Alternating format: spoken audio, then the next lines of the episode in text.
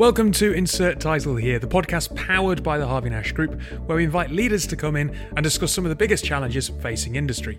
This week, we're talking about NFTs, not just what on earth are they, but what are the hidden environmental costs. We're thinking about the supply chain issues involved in footwear, and is it really sensible to block out the sun? Surely there's some other solutions to creating a sustainable world.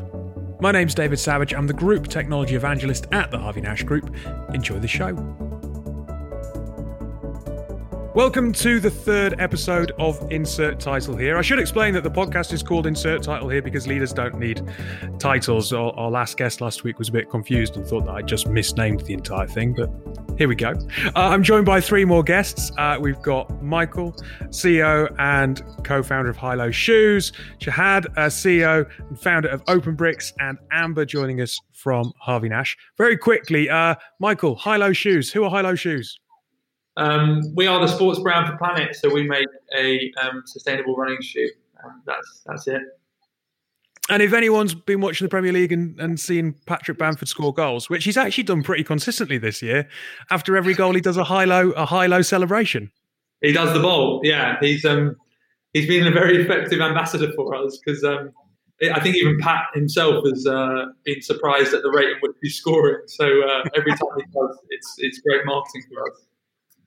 Very useful indeed. Uh, Shahad, you're not a Leeds fan. I'm pretty sure from from memory, and correct me if I'm wrong, because this could go horribly wrong. You're Arsenal, aren't you? Yeah, absolutely. Yeah, um, yeah I, I, right. I, I, don't have any, should I say? I mean, I, I kind of like uh, Leeds because a few times when we're having that big battle with Manchester United, um, Leeds were the ones that really put a dent in that title race for us. So uh, there's a there's a little bit of respect there, especially with David O'Leary was managing up there. Um, so there's a um, there's, there's always a, a, little bit. There's a there's a love there, I suppose, for Lee. Um, but yeah, definitely want to speak to you about uh, running shoes because I'm in the middle of wanting to buy some running shoes right now. So that that is uh, great.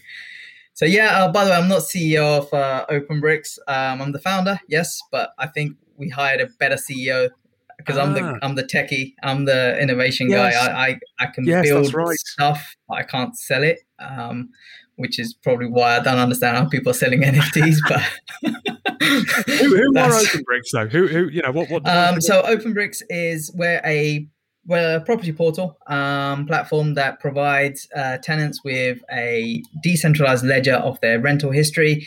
Um, and every time they make payments, they're able to get keep a record of their rental payments, rental history, credit history, all of that sort of thing, their document storage. Um, they're able to pre-reference and pre-do a lot of the hard work um, before they go into a estate agent looking for a property. Um, and for the property, for the agent sides, we allow them to decentralize that property portal market so they they're in control of that connection between the landlord, the tenant, and themselves. Um, so it kind of puts all of those kind of players together. Right now, it's quite dispersed, and there's a lot of people blaming each other for something not working. But if you stuck everyone on a big WhatsApp group, you can actually see who's doing what and whose fault it is. And that's kind of what we've done. We've kind of put all of the property actors on a on a decentralized network. And last but by no no means least, Amber. Uh, last week I was joined by Renali uh, from our from our San Francisco office, but you're a bit closer to home. You're in London, or, or at least when it's not the pandemic, you're in London. Yes, yeah, True. I haven't got a flashy title like these guys though. Maybe I should just sort of brand myself as like CEO of Harvey Nash or something. I just, but yeah, you're right. I'm a lot closer. I'd love it if you did. We'd see if Bev noticed and uh, and told you that that was probably stepping on her shoes.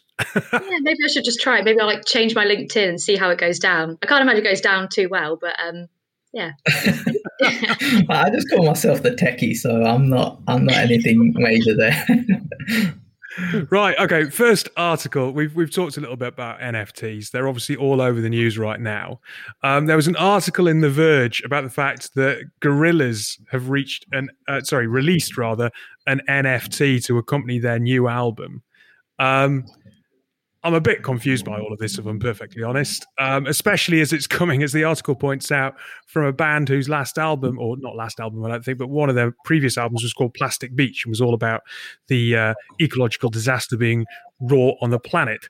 Um, first of all, Shad, for anyone who's, who's listening who doesn't understand what an NFT is, I mean, what is an NFT? Okay, uh, NFT, non fungible token. So, for example, the clearest way I can explain it is if I gave you a pound coin to you, David, and I said, well, I want that pound coin back, not another pound coin, that exact pound coin, right? You could give me any other pound coin, and there's no way of me knowing if it was that exact one, right? So you could just give, you could take that pound coin and and and give it back to me, and there's I, I wouldn't be able to know, right? Whereas if I gave you a five pound note and I said I want that exact five pound note, I could easily know just from the serial number. So that's basically what a non-fungible token is. Non-fungible token is the five pound note. There's no other replicant of that five that pound note. Whereas a fungible token is a pound coin, right? There's hundreds and millions of them, and there's no way of knowing which ones are. They all got the queen's head. They've all got the other thing on the other side. 50p, 20p, they're all fungible coins because they're the same. Non-fungible tokens are not the same. That that is all the difference between an NFT and an FT. Anyone tries to tell you otherwise, they're trying to sell you something and trying to make anything more complex. Like anything, if you if you don't understand something, you make it more complex. If you understand it well enough, it's very simple. And that's all the difference is between that. So, what on earth? I mean, I know the article doesn't actually say, but what on earth are, are the Gorillaz releasing here? Because they can't surely be creating millions of unique items to sell to individuals. Absolutely, that's exactly what they're doing. So if I if imagine the CD, every single CD has a has a serial number, right? So if you have a limited edition of a number of CDs, I can create the limited number of CDs. Now, if I was to create another CD, got my CD burner and made another one, well, that serial number would be different and someone can look back and say hang on a minute that's not one of the original cds we launched in our limited edition because that's not got the serial number. So that would be one of the distributors right? That would be warner brothers and that sort of thing. And if you remember there were limited edition cds being released for tens tens of years like a lot of time. People said we've only got a thousand of these cds and they're individually marked. Well that's a non-fungible token right there right? So and those had value just like any others. Like this weekend you saw nike some guy released nike 666 you know thousands. I mean i bought the arsenal uh, arsenal t-shirt 424 there was a limited amount of them and they all have a number of serial numbers right? So that is a non-fungible essentially that serial number is a non-fungible token. I can now sell that on ebay because now they're, they're getting up because there's only a limited amount. So that concept has existed for a long time. I'm sure if Hylo released a, a limited edition number of um, sneakers made by Jay Z, well, guess what? Those things they'll probably sell it for hundred bucks. They'll be worth thousand by the end of the week. That is all that's happening. Yeah, I, I get the value of a limited edition sneaker or a limited edition football shirt. But the way that I've kind of been described this to me is that football clubs in particular are beginning to look at this and go, well, we can sell you limited edition videos of a particular goal. Yeah. Right. Unfortunately, being a Newcastle fan, there aren't very many of them in the last 10 years. Um, but, but, I don't understand why people are going quite so crazy for them. Um, well, yeah. I mean, I guess it's a digital asset. it's, it's not it a, is a digital asset. But this is where I'm getting confused because what I use an NFT for is a marker or a key ID for my database. And therefore, I know that if and most people use their email address as a unique identifier for their for various email various sites that they work on. So and that's that's fine. So an nft works perfectly for me and a data database um, system integration point of view. But for mm. someone to take something create an nft which is perfect for their own data system and say look okay now i've assigned an nft to that clip and now I know that that clip only exists to this NFT, and when I sell it to someone, I now know that is owned by that person. That I understand, but the fact that someone's now buying that token for millions, I don't understand. Because essentially what's happening is it's like if I went and bought, I don't know, I bought this mouse and I kept the receipt. The receipt is a digital representation of this physical thing, and I'm selling this receipt to somebody for millions and that's what I don't understand. I'm missing a trick there. Like I'm, st- I've still got the mouse. I'm still playing with it. NFT, the, you know, everyone's still using this thing, but I've got the receipt for millions of pounds, which suggests that I own this thing. Now, does that mean I get the royalties off the back of it? Does that mean I get all of that stuff? Those are the questions that still haven't been answered because no one's talked about what does it mean when you own an NFT. But all I know right now is someone has a receipt of this mouse and they're willing to pay thousands of it, even though they don't have they don't have it. I'm still using it. All I've done is I've sold them the receipt saying, look, I've got or this phone. I will use this phone. I'll continue to use it. I'll do this thing, but you can have my receipt for a million pounds and people are buying it. And I don't understand that aspect. I'm not an expert on NFTs, by the way. Um, this is pretty much my first conversation on them. Um, but in the in the Gorillaz example, when they sell, when they're being sold in the secondary market on like eBay, are they just selling the right of that NFT, or are they selling this the album along with it? That's what I'm not really understanding. Because in, in this is the thing. So my view is, it's like in the old days. I remember one of my one of my friends bought a signed autograph of a of, of some football player and they came with a certificate authenticity that looked like it was done by windows 95 right? Anyone could have produced that certificate of authenticity. How do we know that that certificate is authenticated? Yes was there a track of provenance? I guess what they what an nft would do is if you have the nft you will see a track of provenance. And actually i can see that that came directly from the NBA's so therefore that nft belong has gone through the process has has been issued and it's now with you and i'm now buying it. But with that i get to buy that clip. So that clip now belongs to me legally because nft sold it to you and everyone else, and i can see where it is. But my point is but if the N- if the NBA are already able to do that, then why do they need NFTs, which is blockchain based, or not? Why not just have a centralized database where where they have all of the clips and they just sell those clips on on a website and say you can buy this clip, and then they, everyone's got a serial number. Why do you need a token?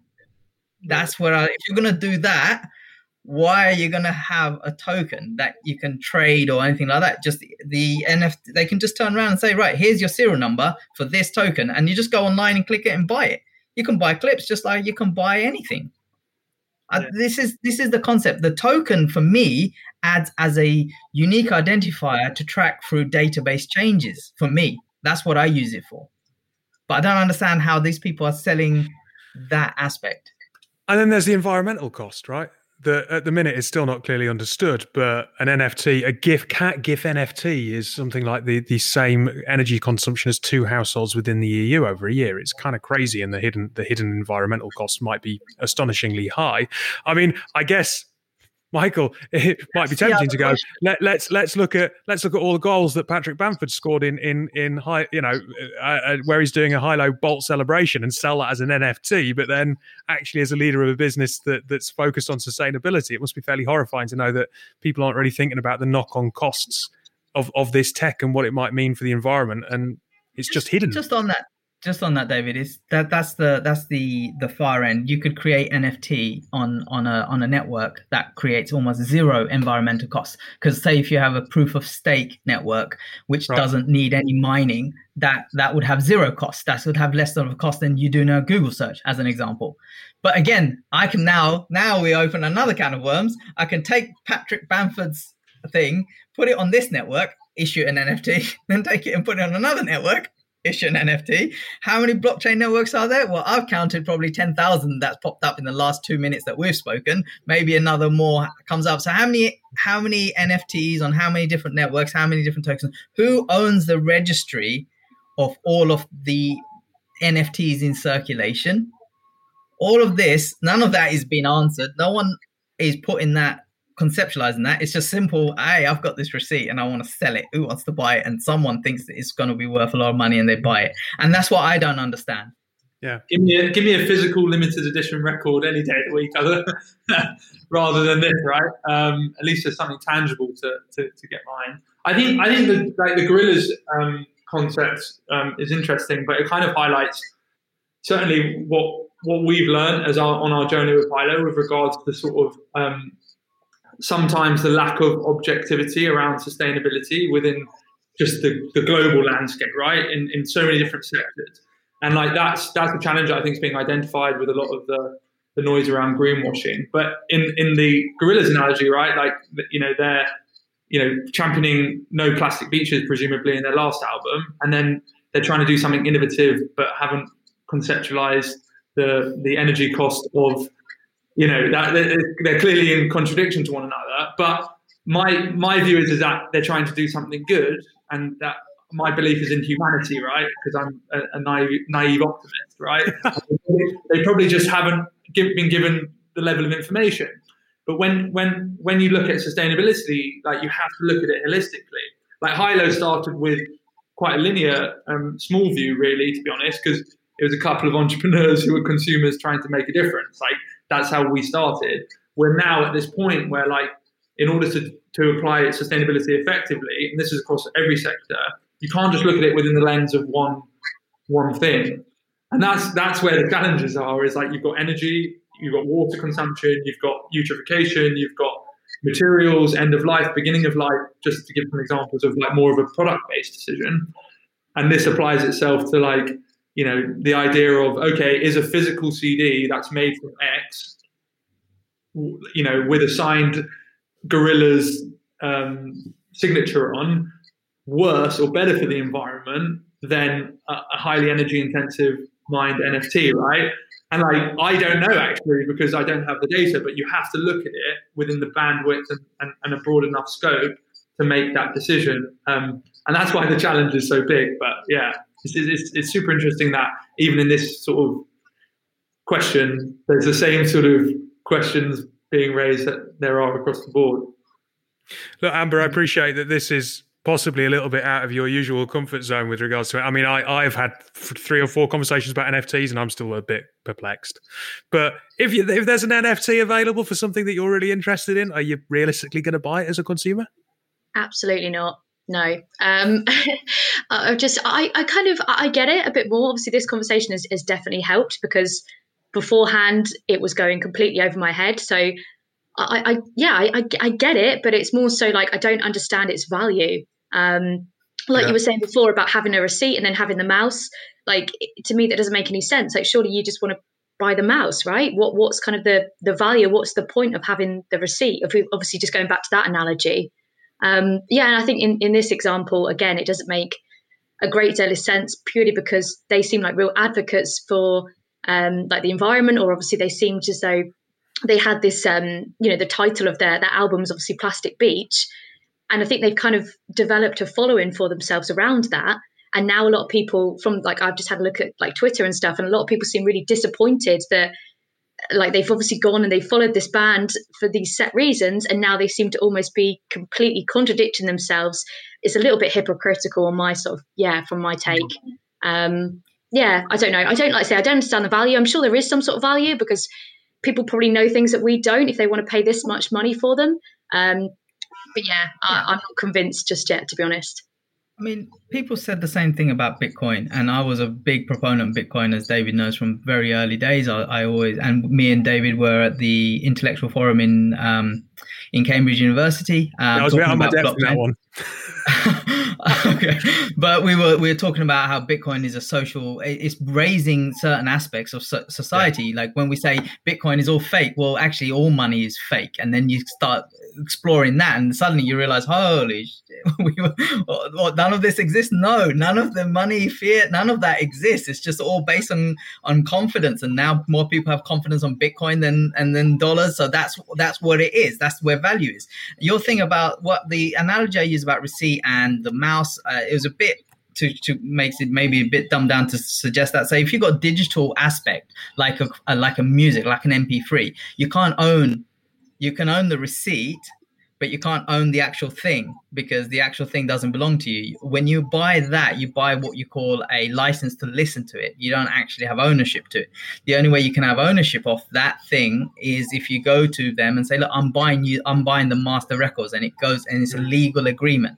What they're suggesting is the NFT becomes what you instead of a legal agreement being drawn up, the NFT works as what you call the bearer bonds, which means if I bear this NFT, then I legally own that digital asset.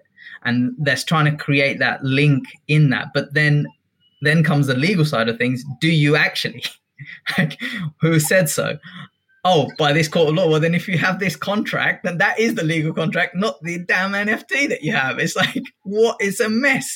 And that's the thing. It's like if you t- went up to court and said, look, I have this digital coin of that representation that owned me, the, the lawyer, the judge will say, well, how do I know that represents that? Oh, with this contract. Well, then that's the legal contract that says you own it, not the NFT. Why are you adding this extra extra layer? And this is the sort of thing that I'm getting confused with, where people are buying something and then supplementing it with a legal contract. Well, then you don't need this. You just have the legal contract. What is going on? And I'm and listen, I'm I'm in the same boat as you. I'm confused about what is going on out there because people are buying NFTs supported by legal contract to own an item which actually they only need this and they don't need this. And if someone can explain to me why you need the two please come and talk to david and get that through to me because i want to know. I genuinely have researched and looked. So i was i was part of the accord project which was trying to get computable contracts into law. And you know I, I it's very interesting what law society are doing. But this i just don't get. I don't understand that well, let's. There's a call to action there, but let's move on to something more grounded. UGG have launched um, a vegan boot shoe uh, to help as part of their commitment to uh, combat climate change. Um, their president Andrea O'Donnell said. Um, I was quite keen to include this, Michael, because obviously I kind of feel like it's a bit like a Tesla and the rest of the automobile industry uh, kind of analogy. Hylo were out there, you were making vegan shoes, corn shoes, carbon neutral, and now I see that Saucony are beginning to kind of get in there with with a with a lifestyle shoe with with the Jazz, and now UGG releasing stuff. How do you view this? Is this a positive that what you're that what you've been saying is beginning to break through, and that, that it begins to help, I suppose, improve the the level of uh, awareness around what you're doing? Um, or is it a bit of a, of a greenwash? You know, if UGG can make one lifestyle vegan shoe, why can't their entire range be a vegan shoe? Yeah, there's, there's, a much wider discussion there around complexity of supply chain with footwear, which I won't bore you with, but it, it's it's not easy. Um, even though a shoe that you put on does seem quite easy, um, I've been my mind has been blown by some of the complexity. I think I think in short, we are genuinely in business to make a change, right? And and true sustainability is a scale game. That's just the reality of it. You know, if if um, we're going to make sort of meaningful um, strides within that space um, to combat, you know, um, uh, carbon levels, etc. You've got to have like big brands driving it forward because like Hylo, for all the will in the world, um, aren't selling millions of pairs of shoes at the moment. I would say um, the reason I want to sell millions of shoes is because that's where the impact is being driven. Because the better the processes and the better the manufacturing of those shoes, the bigger the impact globally. So the likes of UGG, you know, Nike have launched capsule collections, Adidas with Parley, um, a variety of other brands going after it. I, I, I'm never one to hammer them because, like, generally, I, I want to see that. And if they see good response from um, uh, from their customers, guess what? They're going to pivot more of their range. They're going to pivot more of their business model, and they're going to, you know, holistically drive more impact because they're selling way more than a startup like ours at the moment. Um, so it, it's an interesting one. I do think from a consumer level, like you know, the people that really do care can smell the bullshit. Um, and I'm not saying that this is at all. I, I, really am not. But you know, it's getting more and more. Um, there's getting more and more objectivity behind um, sustainability um, and and the space in general. And over the next four years, it will be interesting to see who who kind of is exposed for that and, and who isn't. I'm, I'm going to put the spotlight on Amber a bit and see what your opinion is uh, on this because I like trail running and like distance running and in endurance running. Unfortunately, at the minute, the materials that they use in those shoes. And stop me, Michael, if I'm speaking out of turn here. But at the minute, it's difficult to replicate the kind of support that you need with the with the materials available for for a vegan shoe. So therefore, I I look for for brands that that espouse kind of run for good principles and at least they're trying to offset their carbon footprint in other ways until hopefully um, a company becomes available that can produce the kind of shoes that I would look to run in. That said, um, if there was a company like Hylo and they did the whole range and they did support and they they were able to produce the kind of shoes that I wanted, I'd, I'd get behind that one company and buy their range of shoes. Amber, is it something that's kind of crossed your mind because you run a lot? I know you buy Brooks at the minute. Um, I do, yeah. It's to be honest, it's, it's it's really not. It's not something I've thought about. It's not something that I think I don't know. I think when I pick a trainer, it comes down to sort of a couple of things. It comes down to, I suppose, the comfort and obviously just ensuring that you're getting a pair that are not going to you know, give you sort of tons of injuries down the line. And then I think also, I think I'm going to have to say sort of the way it looks. In all honesty, um, so that's why I wasn't overly keen on the UGG shoes. Um, they're a bit sort of garish, a bit out there, but um, yeah, no, it's not something I thought about to be honest until this conversation and starting to look into it a bit more. And I think from now on, I probably would be a bit more conscious with it. Um, I think, yeah, I think, yeah, I, I, don't know. I've not, like I say, I've not thought of it beforehand, but I definitely think moving forward, it would be something that I look into a little bit more. Um, but I, think the only concern would be, as you said, is it going to be able to sort of be as as good or do as good or have as much support as some of the brands that I'm sort of used to. I think you get really sort of set, especially with running shoes. I think you get quite like set in your ways or you become like really accustomed to like a certain brand then to sort of to change that um yeah i don't know i'll have to i'll have to give it a go it's not something i thought about at all i think just just with that answer um, david and amber like there's also um, another reason to be excited about UGG and big brands talking about this because their marketing budgets are a million x like a brand like ours and um, providing sort of kind of transparency or at least information around why this is relevant. Because I think apparel, to a certain degree, and clothing has had has had a bit of exposure, uh, more so than footwear, right? Like you know how how clothing's made and and, and end of life issues with clothing and you know the the emissions generated through that whole industry. Like footwear is now starting to get that same level of of, of focus. You know, to, to actually contextualize it, like um, the average running shoe um, emits about 14 uh, kilograms of CO2 in its um, LCA life cycle assessment.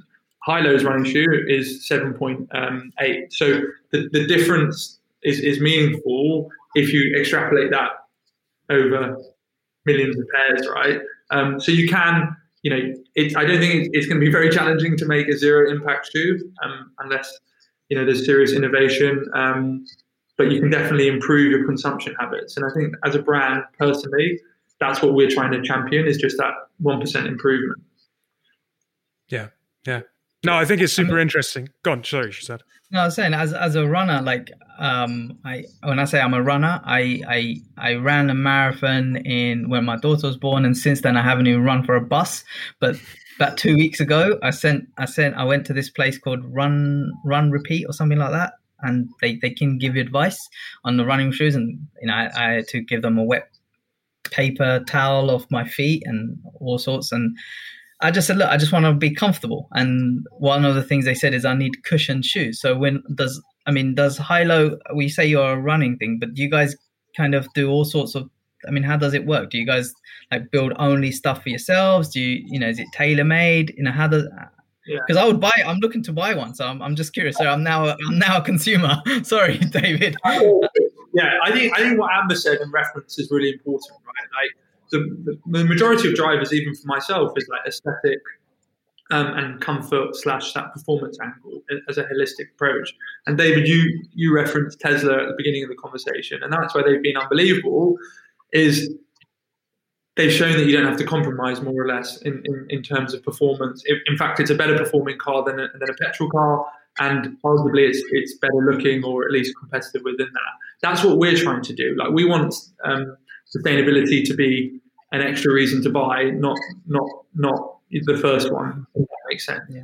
Um, to answer your answer your question, to actually start to bespoke um, shoes to to customers kind of goes against the DNA of sustainability. The reason when you look at our shoe, it's so minimalist is because when you start to add, like David mentioned, sort of layers of complexity that don't necessarily need to be there from an engineering point of view, like a ton of padding or a ton of this, and, and certain shoes do require that, David, but for our shoe at the moment, it doesn't require that.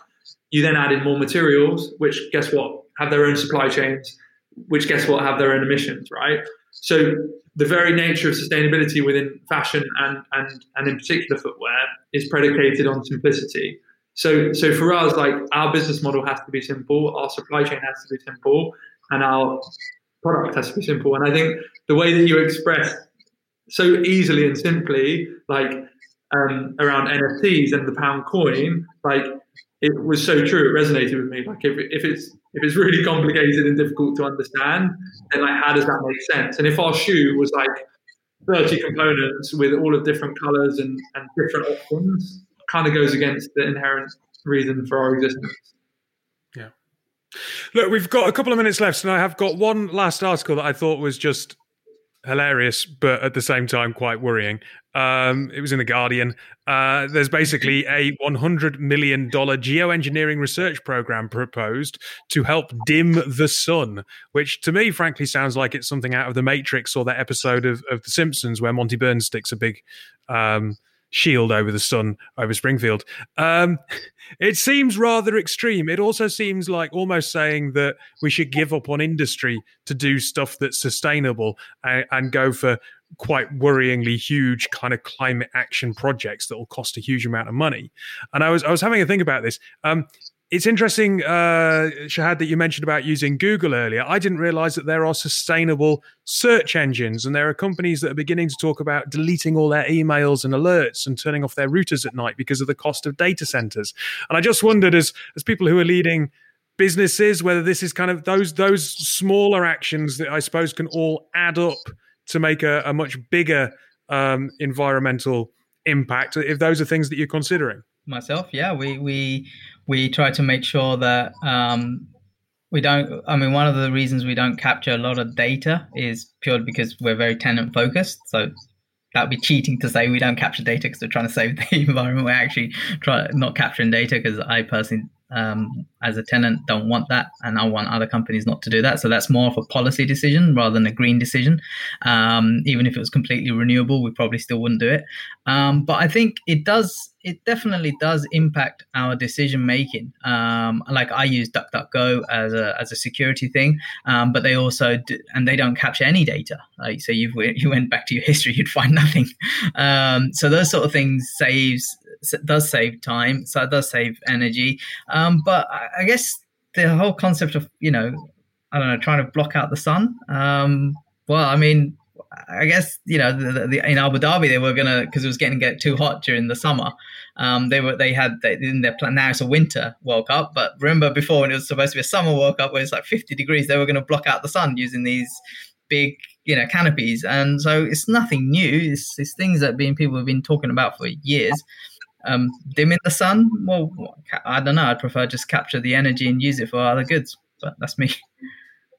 Yeah, I think I, I think like there's two ways of thinking about it, right? Like number one, which I have to spend my time focusing on because I don't think I'm smart enough, and also like if if if, if I was yeah if I was the guy trying to solve it, I'd be worried for the future of humanity. But like number one is just like the one percent mentality of of of still hanging on to improving our impact, and that's you know I can only focus really on Hylo because that's the capacity that I have um, to just drive our innovation and drive forward our focus and I do believe like business will will will take the world forward in that regard.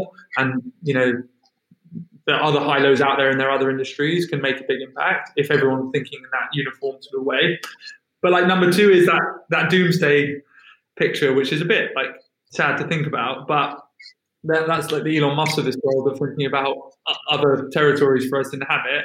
And like as much as I, I kind of am laughing at dimming the sun, I'm also quite grateful that there's people out there with where we're at with regards to climate change that are thinking in this manner because um, yeah you know we're not we're not doing a good job of it at the moment like that's just the reality right and um, you know people do need to think you know relatively doomsday and um, and in, in, in today's mind as well um, I worry with dimming the sun though um, what the impact is on photosynthesis which is pretty important to um, like yeah, breathing. I haven't done biology in a while, but like I do know photosynthesis and trees are pretty good capture of carbon, um, which is everything that we're trying to kind of work on. Um, and yeah, plants do need the sun, so yeah, it'll be interesting.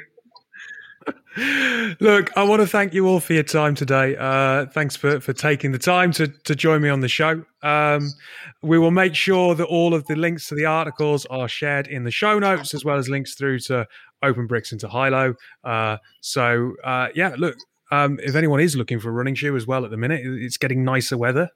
Definitely have a look yeah. at Hylo. Um, but yeah, thanks everyone. Thank you very much, David. Really appreciate it.